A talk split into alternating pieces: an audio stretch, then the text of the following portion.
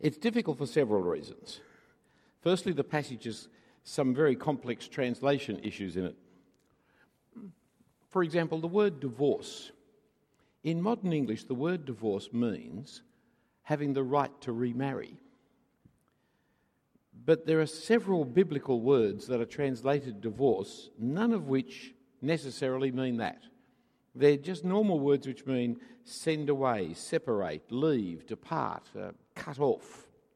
But none of them are actually divorce, which has this quite complex legal, quite specific legal meaning in Australian language of separating with the right to, to remarry.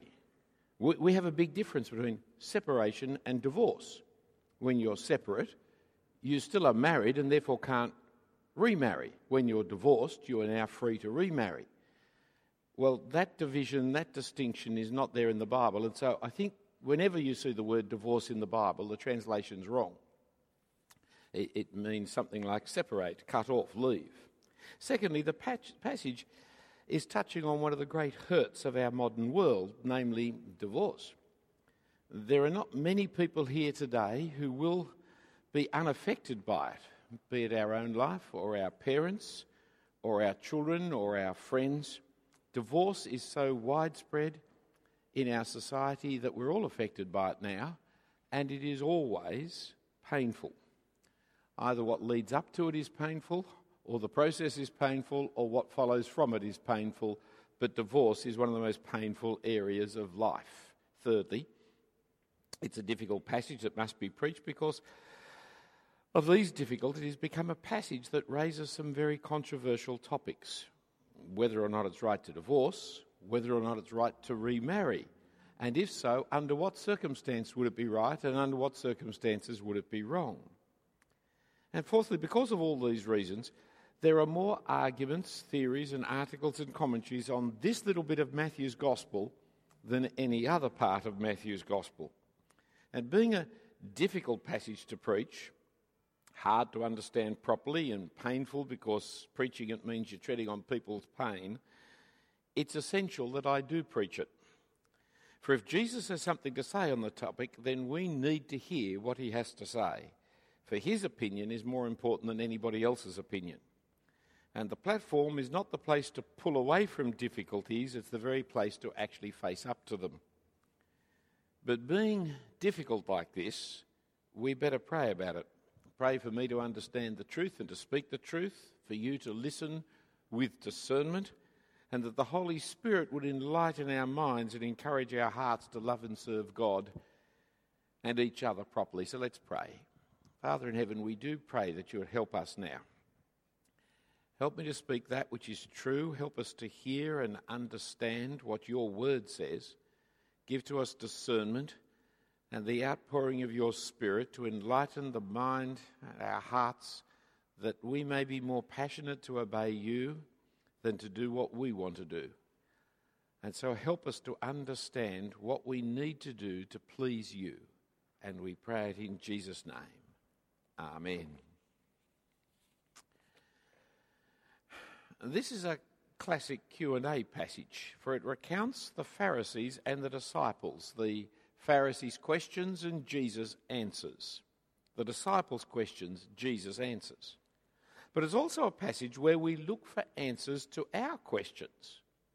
Uh, we want to know the mind of God about marriage, about divorce, and especially about remarriage. But we want to know the rules. We want to know the boundaries to put around. We want to know if we can divorce, if we can remarry, and what are the acceptable grounds. But because these are our questions, we run the mis- risk of misreading Jesus and what he is saying.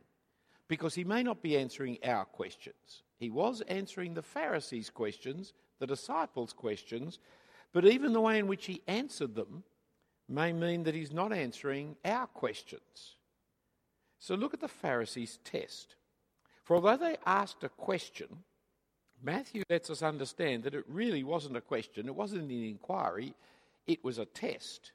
Jesus was ministering in Judah across the river from Jerusalem and, and the home of Judaism. And the success of his healing ministry in verse 1 brought large crowds to him. So, so, so that he came to the notice of the Pharisees who came out to check him, testing him with a trick question. This was a trap, a trick to try and catch him out. Now, we don't know for sure the precise nature of this trap. It could have been to entice him into attacking King Herod, because John the Baptist had attacked King Herod about his remarriage and his adulterous marriages, and as a result was handed over to Herod and in due time was, was executed.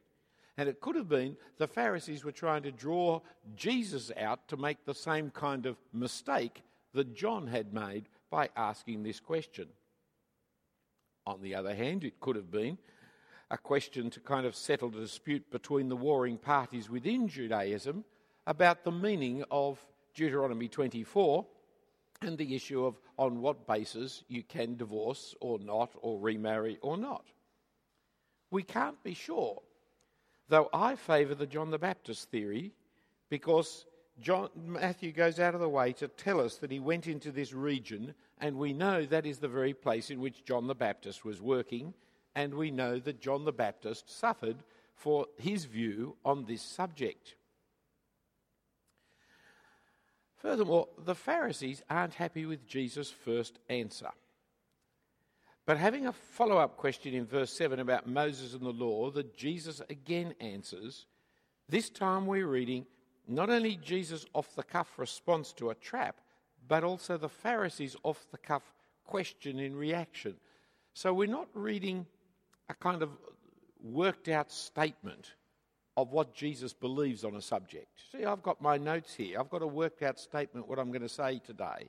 What we're meeting is Jesus in the marketplace being asked a question, giving an answer, the Pharisees then thinking up the next question and firing that back at him, and he's answering again. At the end of this interplay between Jesus and the Pharisees, we have the disciples' confusion in verse 10, where they say to him in verse 10, the disciples said to him, If such the case of a man with his wife, is it better not to marry? Now, while this is not a trap or a trick question to test or to tempt Jesus, it's still a question that sets the agenda for Jesus rather than a, a reading of what Jesus was teaching on the topic. Uh, don't, don't mishear me in this regard. Jesus' offhanded comments are still inspired and authoritative. But if we're searching for Jesus' teaching on divorce, these comments are only his reactions to questions on the subject.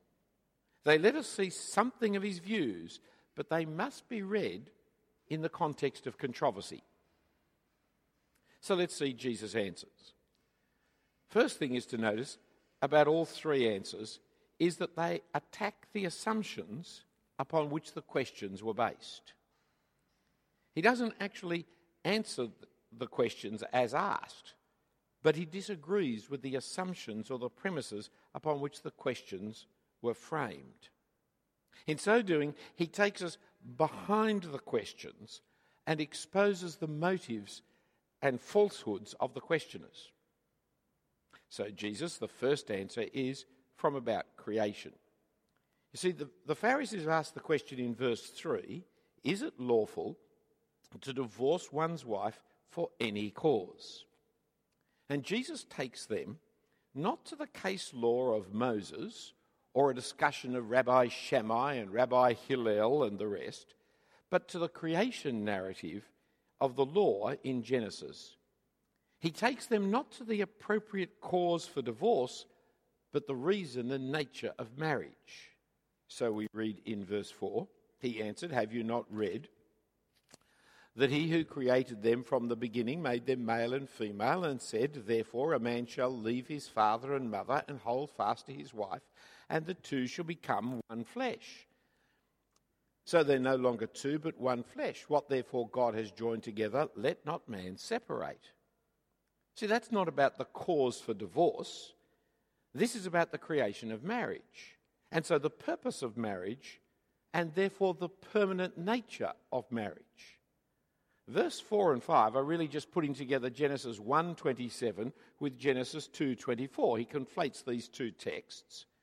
And it's verse 6 that he draws then a conclusion from those two texts that what Genesis is saying and declares is that God joins he joins the two into one flesh and no human should separate them. Here is God's purpose for making male and female. Here is God's action in marrying us. Here is the right view of marriage, a view that seeks no divorce. But the Pharisees are not here to hear Jesus answer, they're here to trap him. And all his answer has done so far is to avoid their trap and show them up for the ungodliness of their questioning. So we come to the second answer about Moses.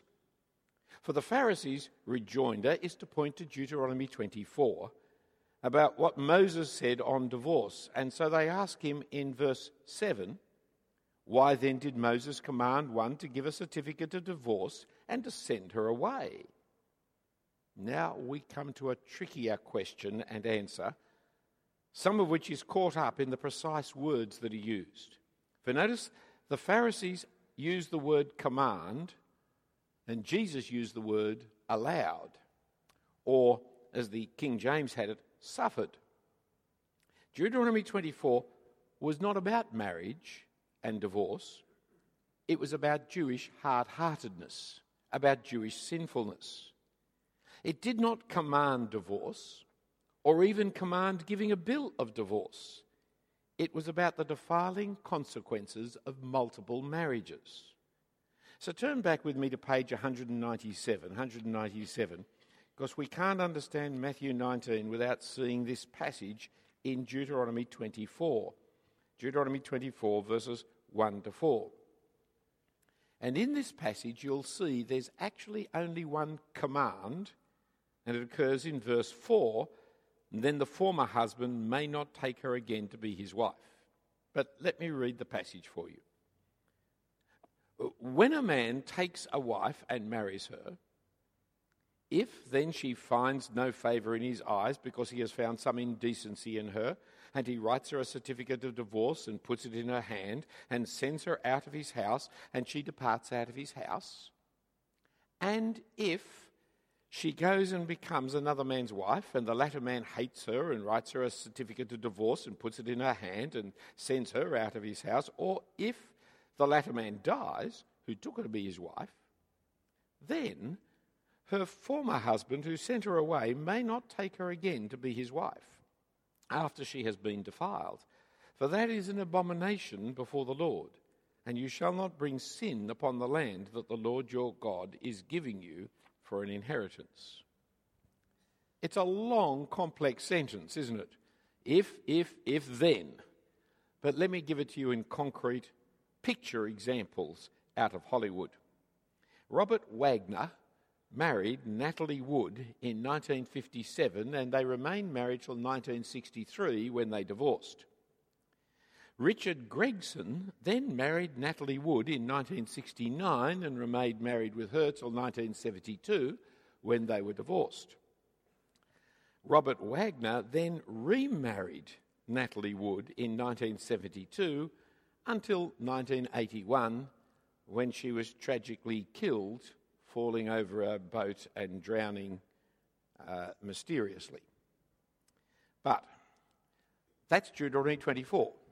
He marries, he divorces, another man marries her and divorces, and then he remarries the first, the first husband remarries her. And that is what is forbidden in Deuteronomy 24. That's the abomination. Now, in making that command, there are several assumptions. Firstly, husband gives a certificate of departure. So in verse 1, he gives her a certificate and sent her away. You see how the word divorce is put in there, but that begs the question as to what we mean by it. He gives her a, a certificate of dismissal, is a better way of translating it.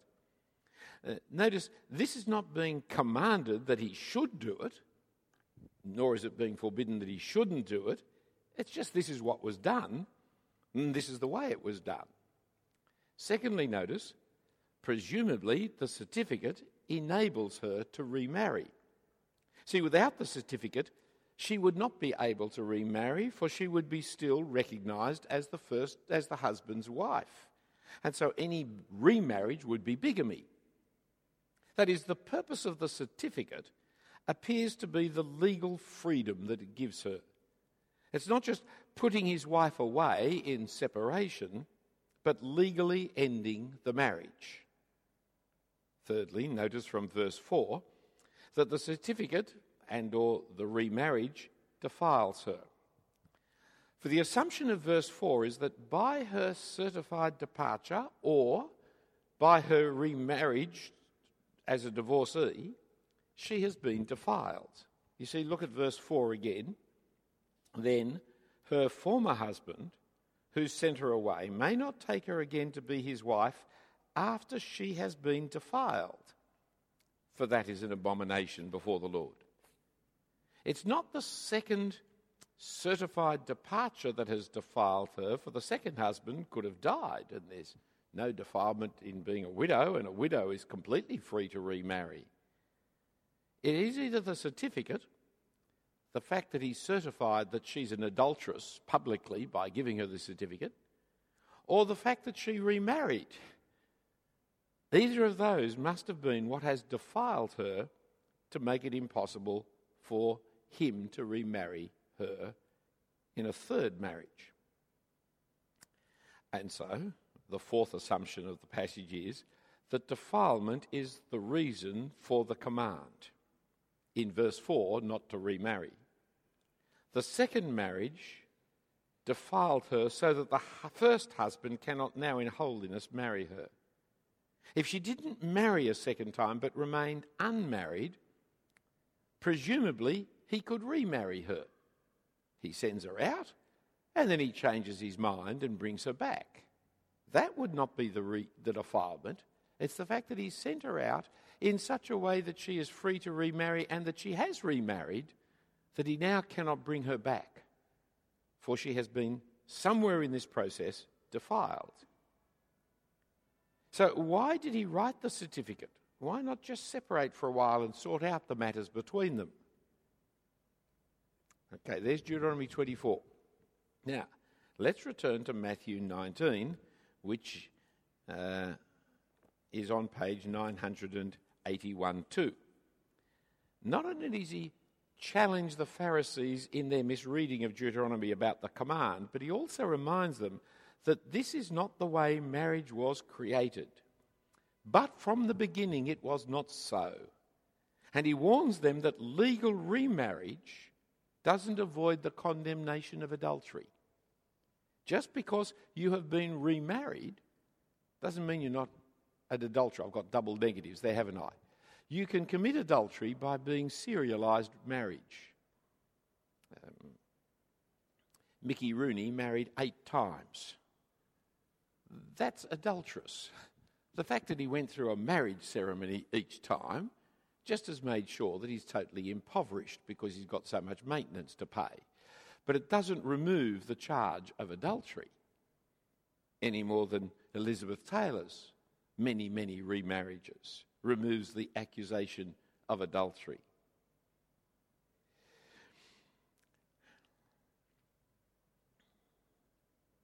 And so he warns them that legal remarriage doesn't avoid the condemnation of adultery and I say to you, whoever divorces or whoever puts away his wife, not for sexual immorality, and marries another, commits adultery. As you can imagine, these words of Jesus have been pored over by many scholars to determine what it means, what this phrase, not for sexual immorality, means. But apart from there being not much agreement, and apart from the fact that I think the translation is wrong, it's got the word accept when the word accept is not there, it just says not. And apart from the fact the word divorce is not there, it's just put away. So it's not for sexual immorality to put away your wife. I think our questions have intruded in on Jesus' teaching. He's not talking about divorce and remarriage. That's what the Pharisees were talking about. He's talking about marriage being a lifelong commitment that doesn't countenance divorce, let alone remarriage. I met a woman who said that as she walked down the aisle at her wedding, she was thinking, well, if it doesn't work out, we can always get divorced. Surprise, surprise, three years later, she was divorced. You cannot enter into marriage with that mindset. As you enter into marriage, you're entering in to lifetime commitment. Jesus' teaching was so strong that when alone later with his disciples, they make this comment if such is the case, verse 10, of a man with his wife, it's better not to marry. Now, it's a little hard to know how best to read this comment of theirs. Were they amazed by his teaching? Were they cynical then about marriage? Were they cynical about the ability of people to marry like this without the possibility of getting out of a bad marriage? What lay behind the question of the disciples is a little difficult to work out. But it does mean that Jesus gives his third answer, this time to the disciples, which is one of the strangest teachings of Jesus that we have. Verse 11 Not everyone can receive this saying, but only those to whom it is given. For there are eunuchs who have been so from birth, and there are eunuchs who have been made eunuchs by men, and there are eunuchs who have made themselves eunuchs for the sake of the kingdom of heaven. Let the one who is able to receive this receive it. And I know many, many people who have been wondering whether they are able to receive it ever since because they don't get what it is that he's saying. He warns us that it's not for everybody. But just as there are some who are eunuchs from birth or because they've been castrated by men, there are also those who have chosen to be eunuchs for the sake of the kingdom of heaven. Sexual expression is not the only way to live in this world. And because we're in the 21st century in Western civilization, I'm going to read that sentence again. Sexual expression is not the only way to live in this world. That, I think, is about contrary to everything that is happening in our popular culture than you could possibly imagine. So I'll give it to you a third time. Sexual expression is not the only way to live in this world and is not the only good. There is a better way that some have chosen. There are those who choose the life of the eunuch for the sake of the kingdom of heaven. There are those who would rather be castrated than commit adultery. Now, Jesus is not commending it, nor is he commanding it, which I presume is why he's talking about for those who are able to receive it, then they receive it. And he's not talking about refusing sex within marriage. Once married, sexual expression is to be had and is normal. That's what 1 Corinthians 7 is teaching us. But there are some who will choose not to marry, for they have something more than this world in their lives. They have the kingdom of heaven, and they will choose, therefore, to give up the normal expression of the creature in sex and in reproduction for the sake of the kingdom of heaven. By saying this, he was challenging the disciples' assumption about sexual relationships, their low view of marriage, and their carelessness about divorce. Now, I've warned you not to take this passage as Jesus' teaching on marriage, which is, I've just got Jesus on marriage. It really was Jesus the controversialist, challenging the false assumptions of the Pharisees and the disciples. However, from this controversy, we can draw a few principles about Jesus and marriage. First and foremost, that marriage is the Creator's design. When He made humanity, He made us male and female to fill the earth and to subdue it, so that we could leave parental home, be united into one flesh, and create a new family. This is part of God's creative purposes. It's not a sacrament of the church, it's not limited to Christian people or to Israel, it's the human condition of all people. Whether people know God or don't, they can be united by Him into one flesh with their spouse, and nobody should come between husband and wife, for they do not make themselves husband and wife, God makes them husband and wife. Sometimes people say that Jesus never made any reference to homosexuality but that's not true. This passage has direct implications against homosexual marriage. We're made male and female for the sake of heterosexual marriage, so that we may fill the earth and subdue it. The sameness of males and females and the difference between males and females are equally important for us to be coupled into one flesh. We mustn't allow the chauvinist to in any way lower the status of women, and we mustn't allow the feminist or the homosexual to remove the difference between men and women.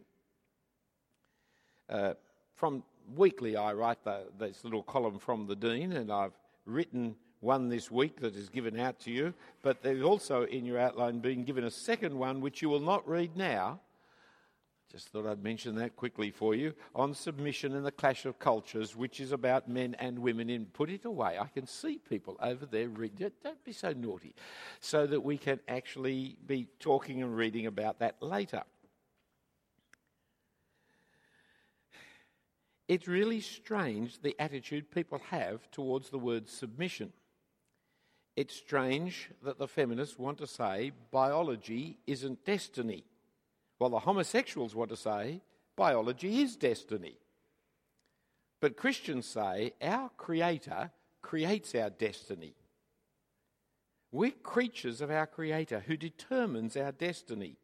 We're more than our biology, but our biology is part of his sovereign control and plans for our destiny. Our biology doesn't determine our destiny, but yet we are biologically made by God to fulfill his purposes, and we don't deny our biology.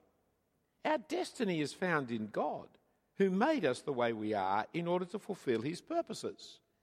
And if we're living as creatures, we live here as men and women, male and female. We unite in marriage, we have children. But as citizens of the kingdom of heaven, we may choose to live as single people for the sake of the kingdom. Second thing to say about Jesus on marriage is his attitude to the permanency of marriage. It's a union made by God, deep, personal, complete for life. It's not something that we simply do. It's God who unites us for his purpose and intention. As we say at the wedding, the minister says, I declare them to be husband and wife. What God has joined together, let no one put asunder. And nobody, but nobody, should ever divide what God has united. So, the easy and free attitude of marriage of our society is quite contrary to God's intention in creation. Uh, uh, friends left a church recently hearing a sermon, and as they walked out, they couldn't but help hear the people in front of them discussing the sermon, which is lovely when people discuss sermons on the way out of church. It was on divorce and marriage and remarriage and the like. And the minister was very kind, very gentle, and qualified every kind of situation of life, a longer talk than I'm giving you today, but trying to deal with all the circumstances in which people live in this world. And as they're walking out, the people in front of my friend said, Well, then, divorce and remarriage is all right, isn't it? Now, I hope that is not what the minister was preaching because Jesus is saying it's not all right the fact that there may be some circumstances in which mustn't cloud what the main message of Jesus is. Marriage is permanent, it is for life. Divorce is not to be considered. We are here as husband and wife to live together as husband and wife till death us do part. That is Jesus' attitude towards marriage. It is a permanency. The third thing to say from Jesus' teaching flows from the first two, namely the priority of marital faithfulness. Better not to be married than to be unfaithful in marriage.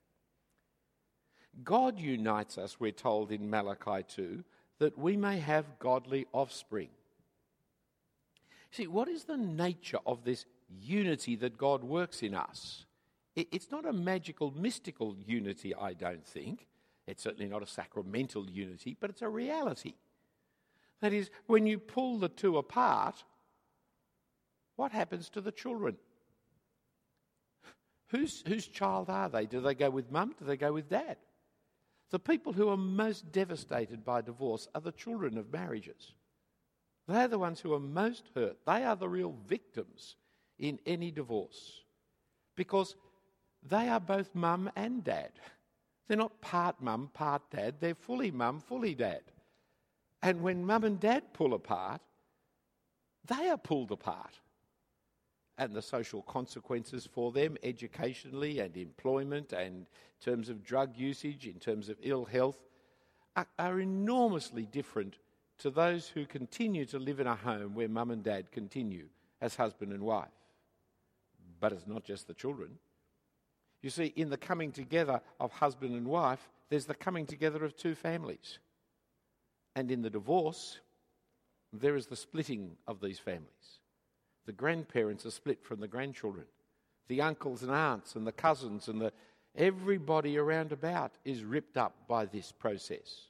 God is uniting us as humanity in families. It's one huge family made up of little families. And divorce tears at the very fabric of society. He unites us permanently and completely. And we're not to look for a lesser commitment or unity or go back on the unity that He has created. Rather, we're to welcome that unity and to develop our lives on the basis that we are now one flesh. Now, my friends, this is a disappointing talk because it hasn't answered all your questions. It hasn't addressed all kinds of particular situations that your life is in, and it raises as many questions as it's answered, doesn't it? But it's not my aim to answer all your questions. Our aim here is to hear what Jesus said. And in this controversy, he did say the most important things about marriage that it is God's intention and plan from the beginning that we will be united as husband and wife in creation. Now, we may still have to work out what we're doing given our circumstances. Uh, we can see clearly what God has intended, and we cannot take that lightly, ignoring Him or His intentions for us. I am married and have been for 40 something years. Until I die or my wife dies, that is the state of life in which God wishes me to be, and I must continue in. If I were single, which I'm not, then I may choose to remain single for the sake of the work of the kingdom of heaven. But if I choose to marry, then I choose to live in unity with my wife that we may have children and raise them to the praise and glory of God. That's the main message. The questions you may have, what ifs, they're not addressed in the passage. So be wary of drawing the answers out of this passage. And do not be like the Pharisees, asking the questions to test Jesus rather than asking the questions to find the answers. Let's pray. Heavenly Father, we thank and praise you for the Lord Jesus and for his teaching. And we pray, Father, that you would help us as men and women to live as you have created us to live and to live as you have saved us to live. That as husbands and wives we may be united to our husband, to our wife. And as single people we may choose marriage or choose to live singly for the kingdom of heaven. But whichever way we choose to live, Father, give to us such outpouring of your Holy Spirit that we might live in holiness and righteousness, we ask in Jesus' name. Amen.